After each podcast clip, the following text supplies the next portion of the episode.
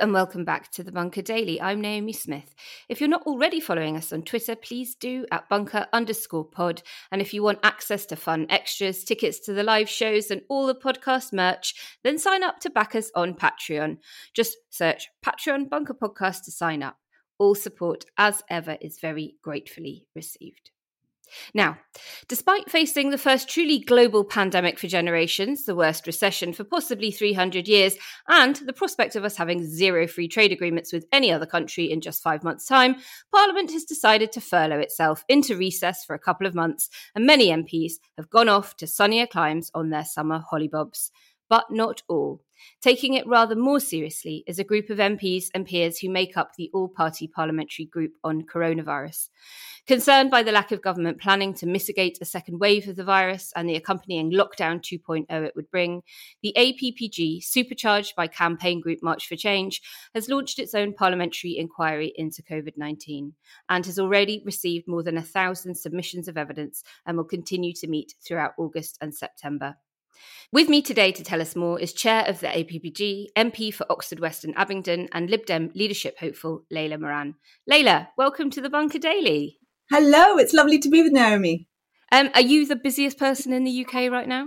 Oh, I'm sure that's not true. I'm sure. I'm pretty sure that all the all the families that have just come onto um, summer holidays are, are, um, juggling jobs and everything else are, are far far busier. But you know, th- this uh, crisis is not stopping. And yes, there is a leadership contest, but uh, actually, there are some things more important than the Lib Dem leadership contest. Would you believe? Um, and coronavirus is, is one of them, in my view. Do you think you'll get a holiday at some point? And uh, if so, where is on your destination oh, so wish list? Um, so I was briefly last week thinking about we've got five days where they've decided not to have hustings, which is these uh, Zoom member meetings that we've been doing.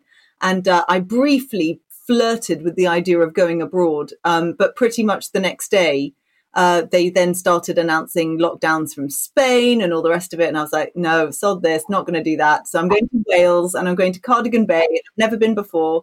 And I'm going to somewhere with no Wi Fi and we're going to sit under a big oak tree. And it sounds divine. I know, and it's going to be great. So I'm really excited for that. Pleased, pleased to hear you are getting a break. Um, okay, so before we get into like the the meat of our discussion, for listeners who haven't got a clue what we're talking about, can you tell us what an APPG is? So, an APPG is an all party parliamentary group. There's loads of them in Parliament, um, and they're set up for all sorts of different things. But it, they are a vehicle for a informal cross party working.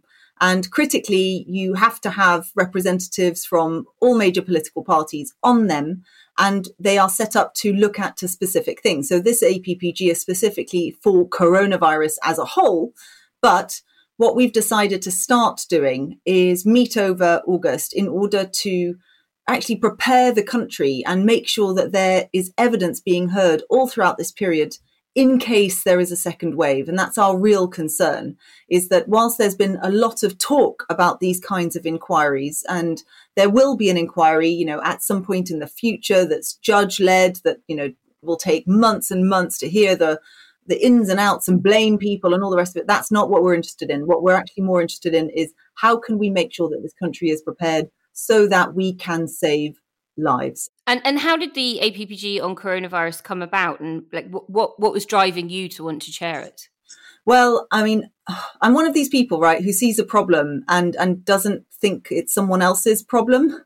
And I kept seeing lots of people talking about we need an inquiry now, we need to learn the lessons now, as mistakes were being made by the government, as we discovered that, you know, PPE, this protective equipment, um, uh, contracts were going wrong. Then we discovered that there was an issue with ventilators and was coining phrases like Brexit before breathing to try and get the uh, government to actually take notice and be part of these procurement programs. And then we saw that there were people starting to sadly pass away, and there was the inherent bias in uh, those being from black and minority ethnic backgrounds being affected. And there was all this stuff going on.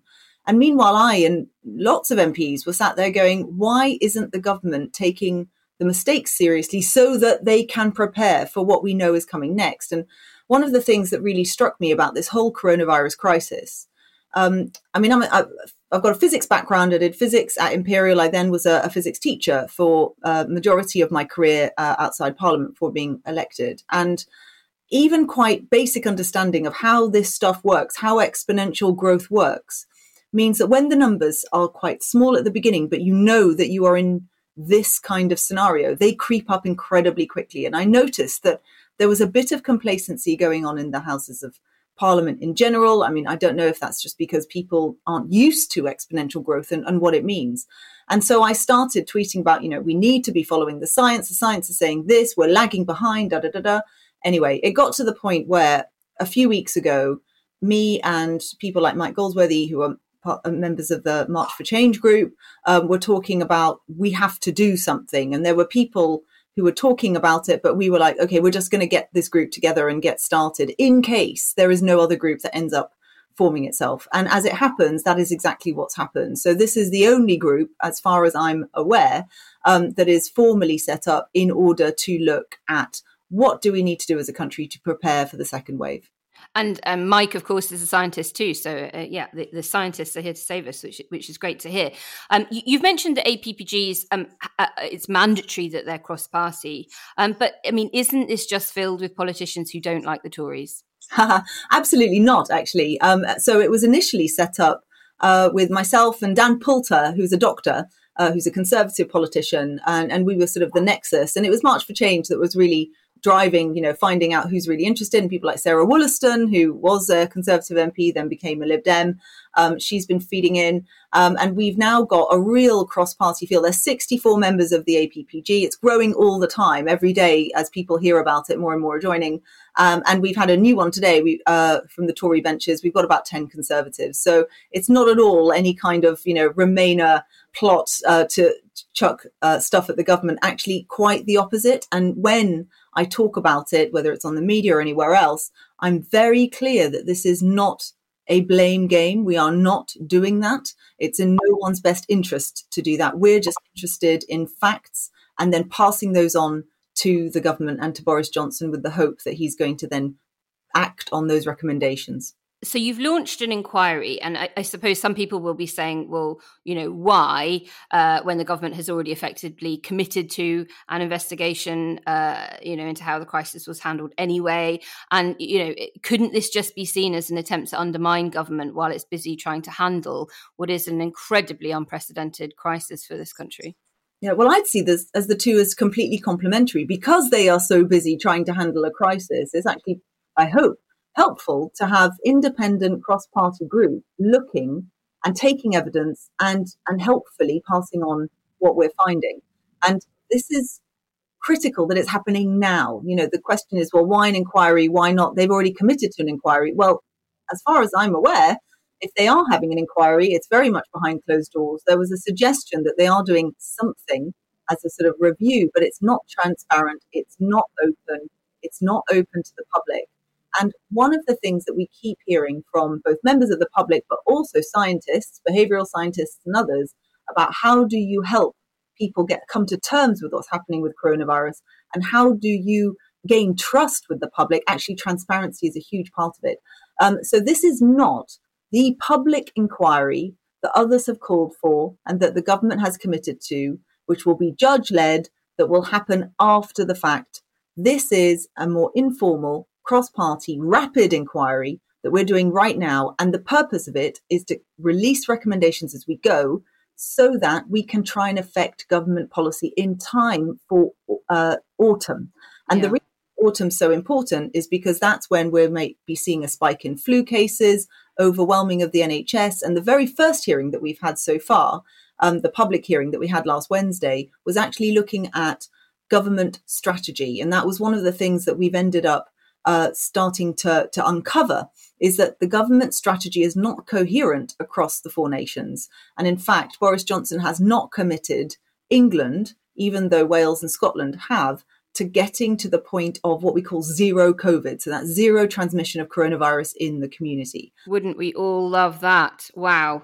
and the reason why that's so important is because it builds reassurance. It would encourage people to actually go out and be active in the economy without having to worry as much. Uh, it's what other countries are aiming for. And our view is that it's something England should be aiming for as well. And we heard a very powerful evidence from uh, the BMA in particular, who said That's the British Medical Association. The, the British yeah. Medical Association, um, uh, Dr. Chaand Nagpaul, and he was saying that if we take on this mindset, then that will drive cases down. And the lower that we can get them, the more people are going to feel reassured to go out and go out about their daily lives and spend money and uh, keep businesses open and all the rest of it. But also, it means that when, if likely, sadly, a second wave comes in autumn winter, the NHS will have an easier time.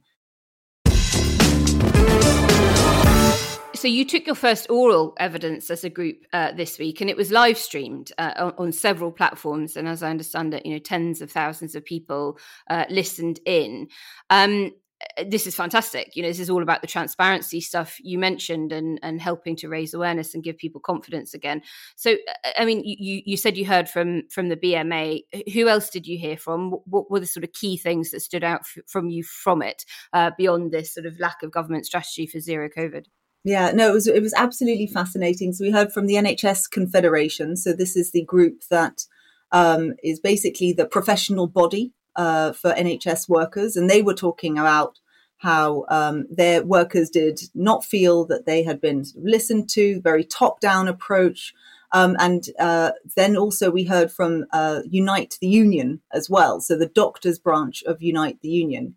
And one of there were some really interesting things that came out of it. And one was a suggestion that we should be really transparent with the public. And when you go on your six o'clock news and the six thirty local bulletin where you've got the local weather broadcast, at the end of that, why don't you broadcast the number of coronavirus cases that have been reported in your region?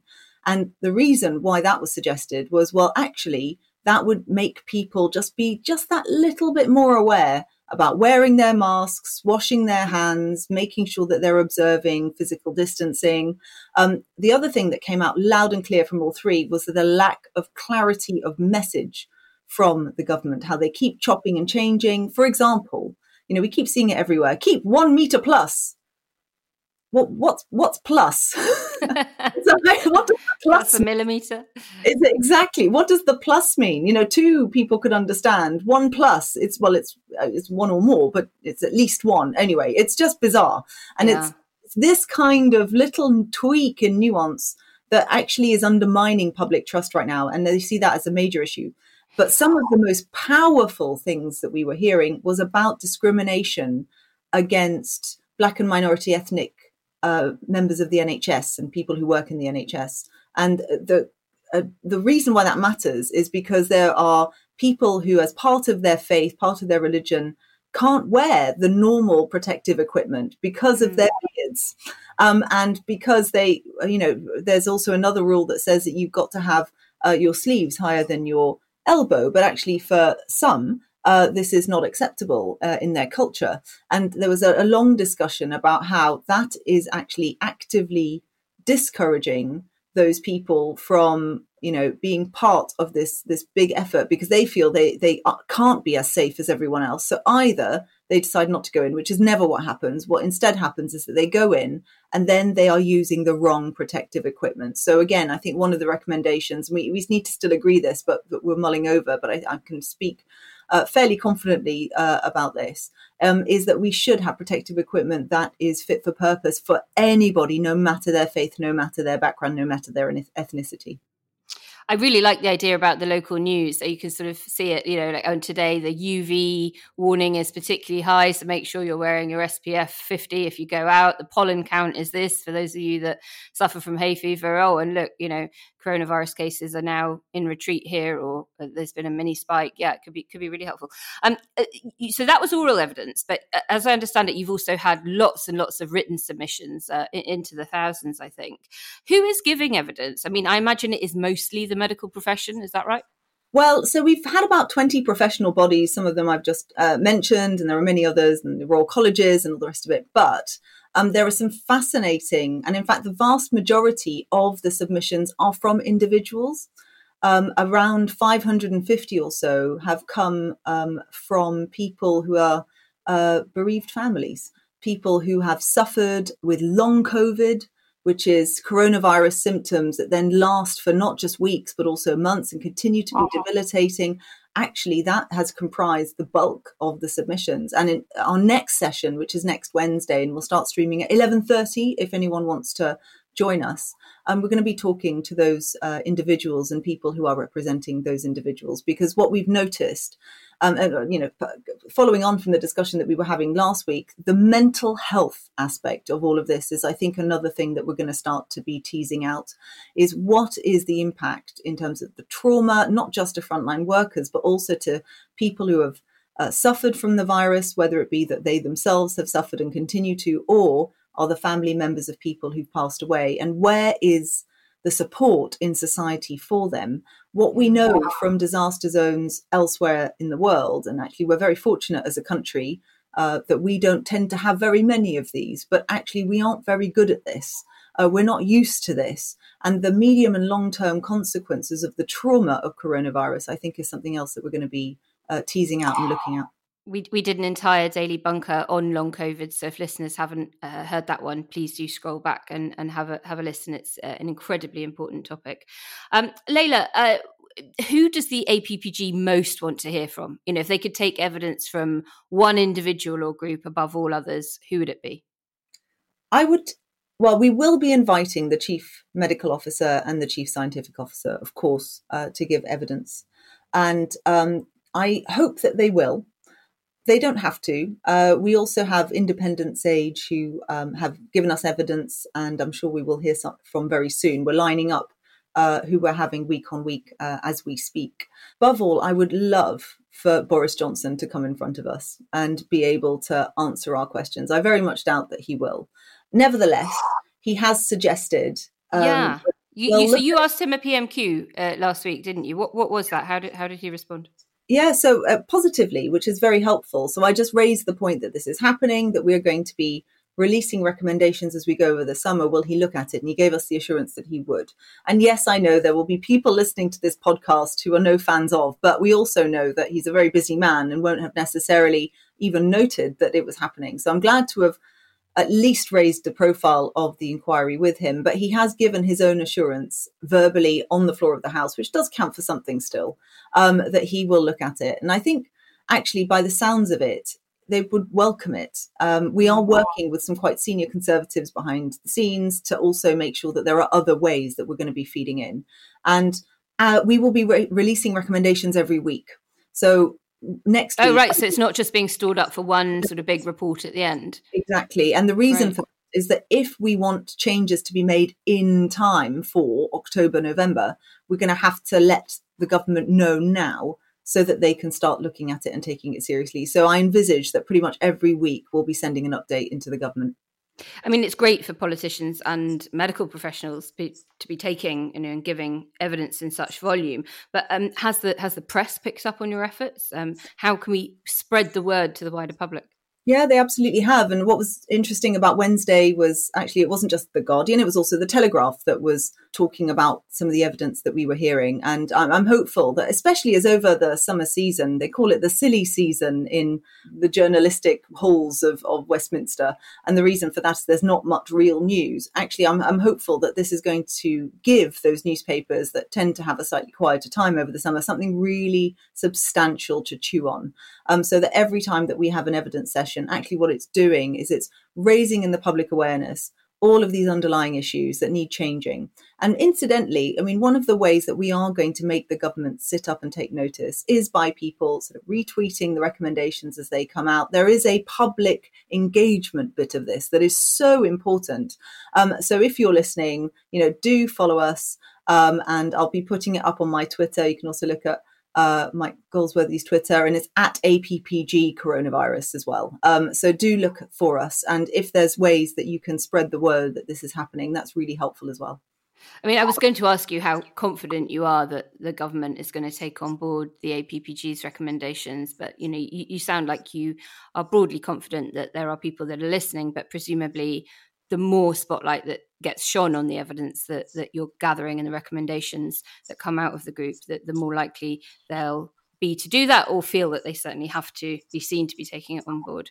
Exactly, exactly. And I think, you know, at least, and we we don't have access to all the different bits of the information that that the government have, and boy, do I wish I did, um, because I, I, I would love to to see it all. But they need to be reminded of what's really important. And that's what we're trying to do in this inquiry is actually tease out what are the things that are really important for them to be looking at at a time when i'm sure they are just continuing to scramble all the time. So these are the things that we are picking up. These are the things that we recommend that you change. And they do tend to write back to us. So the one thing that all party parliamentary groups have uh, is a little bit of kudos because it is cross party. It's not just you know random Lib Dem, random Labour writing into government about something just to be able to put it on Twitter or whatever. No, this is more substantial because it's cross party, and that gives us the weight that we need in order to get some of the answers. But I'm convinced that they will look because it's in everyone's interest to look, and because we're taking a tone of being very constructive with it and not being overly critical with it, um, then I have faith that they will see it for what it is, which is us trying to be helpful on behalf of our constituents in the country. And finally, uh, this isn't obviously a leadership interview, but uh, we have to ask you a couple of things. What, in your view, have the Lib Dems been doing wrong to be wallowing at 6% in the polls? And uh, what, what do you think needs to happen to fix it? Mm. Well, I, I, think your characterization, I'm sad to say, I agree with. Um, it's now been 10 years of decline uh, that we've seen with the party, notwithstanding the fact that we went into government in 2010. We actually lost seats. And then the three elections after that have just been hammer blows to the party, one after the other. And I'm sure there are many people listening who, you know, saw what happened with Stop Brexit and the dizzy heights of those European results and the local election results, and then that crushing, crushing result that we had uh, ending up with just 11 MPs. And we need, first of all, to appreciate that we have been doing things wrong. And I think one of the things that we have done wrong fundamentally is we've lost trust with the electorate. And it came in a couple of ways. The first, of course, was, was coalition, which was feels a long time ago now, but if we remember what happened at that last election, I mean, actually half of the media uh, mentions of the Lib Dems during that entire election had mention of the coalition in it. And we remember that question time and that Andrew Neil interview where Jo was trying to make the case for progressive values. And then, you know, people would point right back to her voting record. Uh, my stance is we need to now move on from that. And electing me sends that clear signal that we have. But we also have to learn from you know the revoke policy and whilst i stand by stop brexit and I absolutely stand by that there was a real feel that revoke was just so top down. It was counter to what the lib dems stand for which is bottom up localism. And we have to show the public that we understood that we didn't listen to them enough and we have to start by listening and now move forwards. And I, I'm actually really hopeful, Naomi. I, and I know, you know, we're starting from a place of like, oh my God, what's going wrong? But once you identify what's going wrong, we also know what we can do to change it. And I am, we've got time between now and the next Westminster election to build back so that we can, you know, where we can take seats off the Tories. That is the primary aim. We have to get Boris Johnson out. That has to be top of our priority. Um, I've said that if locally, especially, we can work with other parties to do that. I'm very, very keen to do that. It's what we did in Oxford West and Abingdon so successfully, two elections in a row. And I do think that there is a place for that kind of cross party working, particularly when it's in our interests. Um, so, you know, let's see what happens. Uh, for what it's worth, the momentum is with my campaign, but we are absolutely neck and neck. So I have no idea right now how it's going to end up. Layla, thank you so much for joining us. Uh, thank you very much for being on the show. It's, oh, thank you so much. It's lovely to be with you. Um, if listeners would like to submit evidence to the inquiry, where should they go? You, you mentioned that lots of individuals were submitting evidence. That's right. So it's appgcoronavirus.marchforchange.uk, or if you just Google APPG on coronavirus. Um, and as I mentioned earlier, we're also on Twitter at APPG coronavirus. Great. Thank you very much.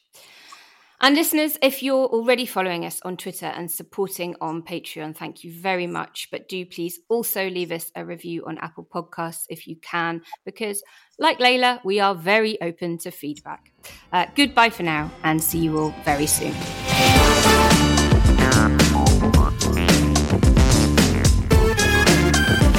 The Bunker Daily was presented by Naomi Smith. The producer was Andrew Harrison.